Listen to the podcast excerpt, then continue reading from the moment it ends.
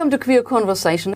In the studio with me today is Queer Screens director Lisa Rose. Hi, Lisa. Hi, Silke.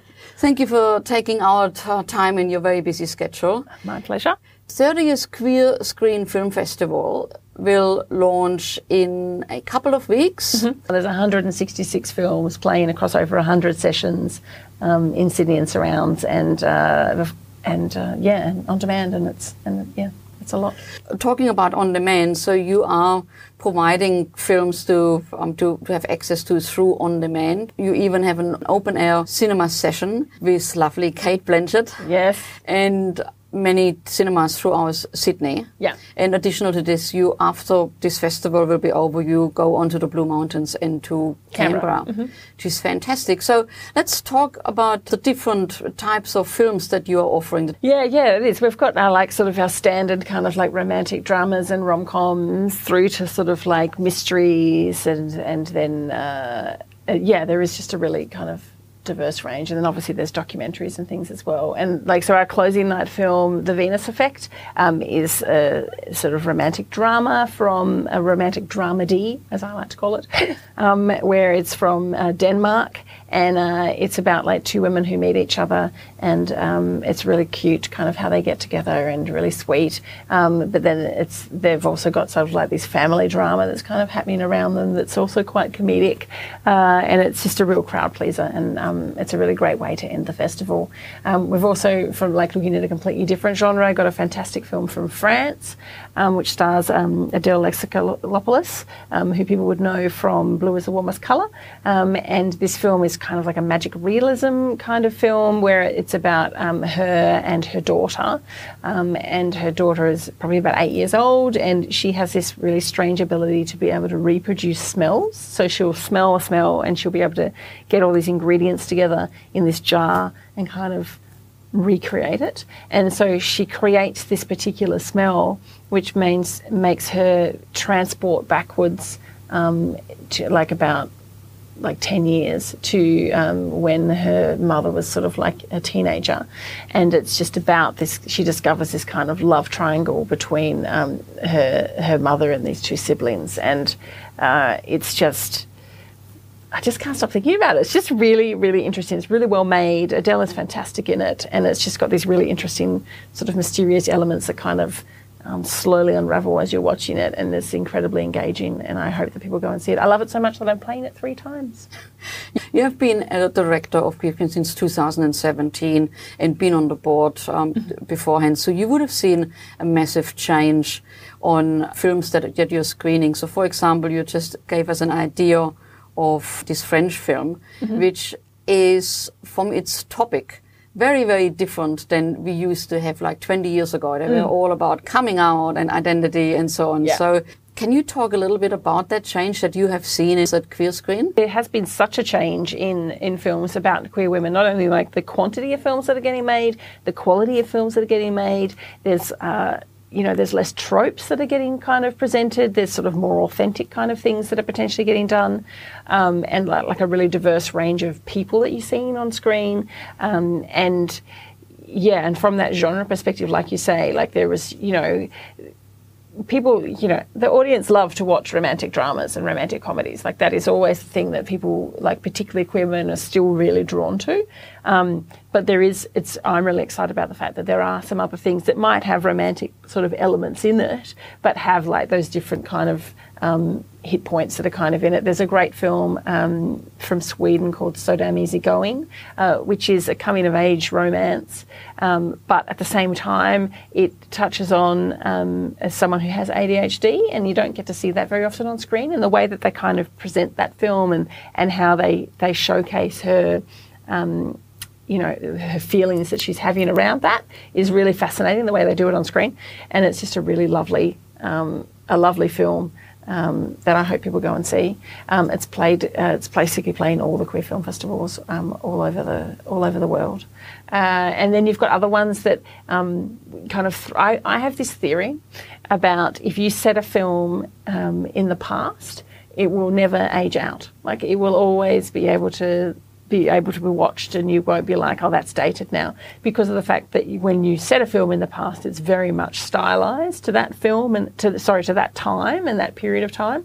And there's a film that we've got um, called You Can Live Forever, which is set in the 90s, like in the late 90s or the mid to late 90s. And um, I, uh, I, that's very much my sort of coming out kind of period, and, and, it is that thing about again two two young women who meet, but it's set in this world of the Jehovah's Witness, and it's done in an incredibly respectful way, um, and it's a really sort of fascinating insight, not only into the '90s, which I love, but also into um, into that sort of religion, and uh, it's one of our fastest sellers. What I've seen over the, the change over mm-hmm. over um, the, the last few years in films that are coming out, they are more diverse than ever, and not only within our own sexuality and identity, but it's inclusive of um, you know disability mm-hmm. and um, um, different cultures. Yep etc. Do you find that too? We have uh, not only the film about the girl with ADHD, but we've also got a film um, from the Philippines, which is called Sleep with Me, which is about um, two women who both um, are people with disability. Uh, one of them is a wheelchair user, and the other one has a more hidden disability of having like severe insomnia. Um, and it's just about how they kind of connect over the fact that the uh, one of them has a late night radio show and the other one just listens to it because they can't sleep and then they just randomly um, sort of meet through this sort of situation that happens, and it's really sweet how they kind of get together and yeah, and so so there's so there's that uh, is is one element, but it also is that aspect of just the you know the just the diverse range of people that are that are seen on the screen. And back to the like, the genre thing that you said, there's another French film that we've got called The Origin of Evil, um, which is just like it's just so much fun. Like, but not fun in like a this is hilarious kind of way, but fun in just like it's salacious and like just like these. It's a bit like white, white if you've seen White Lotus, it's a bit like that in the way that it's just these despicable people doing terrible things, but you're just fascinated while you're watching it. And it's a, and the protagonist is a queer woman, um, and it's just kind of a, again a sort of a thing that's sort of um, unraveling as you go along, going like, what is happening? Who's telling the truth here? Um, so it, it's it, yeah, it's great because there's so many different things. What about documentaries? There are more and more that we see, uh, even in mainstream television. What documentaries have you got? Yeah, there's there's um, a few really fantastic documentaries that are about lesbian and queer women.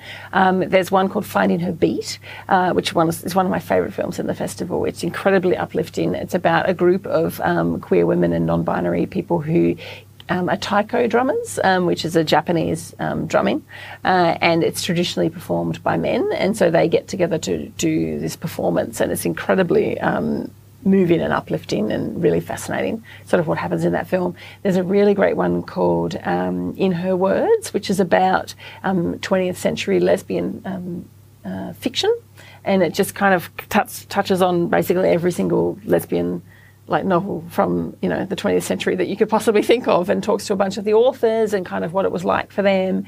Uh, and we're going to be following it with a panel um, afterwards giving sort of an australian perspective where we're going to have some australian authors um, involved in that. Um, and there also is uh, one of our fastest selling um, films about queer women is called gateways grind uh, which is a documentary that is about the gateways club which was a famous club um, for queer women um, in London that existed for years and years and years. Kind of, I think it started in the 40s or the 50s, um, and it. Um, it's narrated by Sandi Toksvig, and she kind of investigates kind of what sort of um, the history of, of that club, and it's really fascinating to see what our forebears were doing back in the day. Talking about panels, I'm always uh, excited when I see that you have panels on there. Mm -hmm. Super interesting. And one panel, which I thought was great for you to even come up with that idea, um, based on your 30 years anniversary, you have invited was it the actors of the first gay people in a soap opera? The number 96 um, was a show that was uh, basically on in the, the 70s and I think it was the 70s and 80s. Um, and it it's, uh, was incredibly like ahead of its time in terms of like how forthcoming it was. Like it had like a a well liked gay protagonist that was in in the film, a, a lawyer called Don, um, and uh, Joe Hasham, who's the actor that played played him, is going to be talking to um, TV historian Andrew Mercado um, about that kind of impact. It also featured um, a bisexual character, and it featured a trans woman um, that was actually played by a trans woman in Carlotta, um, and it was completely ahead of its time. And it was like the first place in the world that was doing this kind of thing with that show and a couple of other shows. And so they've made a doc- little short documentary. They're going to play with it as well, um, talking about the fact that Australian TV was really outrageous, and then basically in the 90s it just became really conservative. And so it's really fascinating. Um, and I think it's, it's one of our biggest sellers actually, and uh, I think people are going to find it really interesting to sort of look back at you know what was happening 50 years ago. And talk a little bit about short films. A lot of short films about queer women. Um, My Queer Career, our um, uh, our Australian short film competition. Uh, there's eight films that are competing for $16,000 worth of prizes, uh, and they, uh, you know, there's a couple of First Nation stories in there, which is which is fantastic this year, and it's a really diverse range of films that's in there. Um, we also have a Bi Plus Shorts, which we're doing, uh, which is probably has the most laughs of anything that we have in the festival. Uh, there's a fantastic film that is called Show Pony that's in that film, in that particular package that is just. Um, it just takes you in places that you're just totally not expecting, and it really makes you think, what would I do in that situation? And so um, that's worth the price of admission just to see that to see that one. Uh, and there's also we're doing two kind of packages that are really focused on queer women. There's a lesbian shorts and a women loving women shorts. In the women loving women shorts, uh, we actually have two world premieres: um, an Australian uh, film called Me and Herpes, which is um, which is kind of shot locally around here, and it's just a really uh, really fantastic sort of romantic comedy about these about these two women who um, who kind of are getting together and are they or aren't they and it's really very very funny and really well performed. And there's also another film um, called women meets girl which is also having its world premiere. It's from the states. And it is about two women from who are very very different and from different walks of life and how they get together one evening. And it's a very conversation heavy kind of film. And it's just fascinating the stuff that they kind of um, unpick with each other. Heaps of content for mm. audience to, to check out on your website. And how can they get tickets? Yeah, yeah. So we're screening um, from Wednesday the 15th of February through to Thursday the 2nd of March.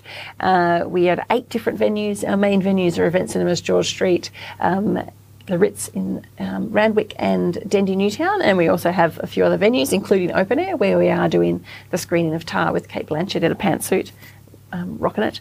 Um, and then people can get their tickets at queerscreen.org.au. So we actually have already had two things already sell out, um, and uh, you know things will continue to sell out. There's probably more and more um, are going to be selling out in the lead up to the festivals. Uh, so make sure people buy their tickets early because you don't want to miss out. Thank you, Lisa, for coming into the studio. Really appreciate it. No worries at all.